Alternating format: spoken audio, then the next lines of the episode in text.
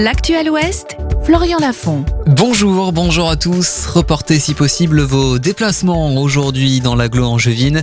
La FDSEA et les jeunes agriculteurs organisent en ce moment une opération escargot avec un convoi de près de 300 tracteurs. Pendant ce temps, en Loire-Atlantique, la Confédération Paysanne poursuit le blocage de la centrale d'achat de Leclerc située à Saint-Etienne-de-Montluc. En Belgique, 1 millier de tracteurs se sont rendus ce matin à Bruxelles en marge du Conseil européen. Ils demandent notamment l'arrêt des négociations sur l'accord Europe-Mercosur. Près de 200 personnes réunies hier soir sur la place de l'Hôtel de Ville à Châteaubriant. Un nouveau rassemblement pour réclamer la paix à Gaza dans le conflit entre Israël et le Hamas.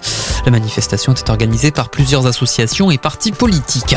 Vinci autoroutes augmente encore depuis aujourd'hui le tarif de ses péages dans les pays de la Loire. Comptez désormais 10 centimes de plus pour un trajet entre Nantes et Ancenis en voiture, soit 3,60 €. Pour effectuer la liaison entre Nantes et Angers, il faut débourser 10,30 €, soit 50 centimes supplémentaires.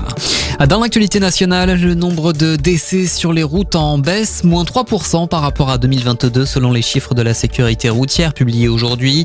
Près de 3170 personnes sont décédées en France sur les routes en 2023.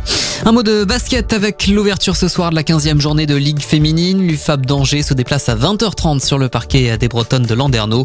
Les Angevines pointent pour le moment à la 9e place au classement.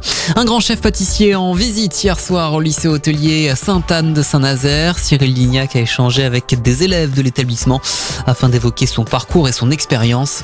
Une rencontre organisée par la Pouliguenaise, Audrey Embour, ancienne élève du lycée et bras droit de Cyril Lignac depuis plusieurs années.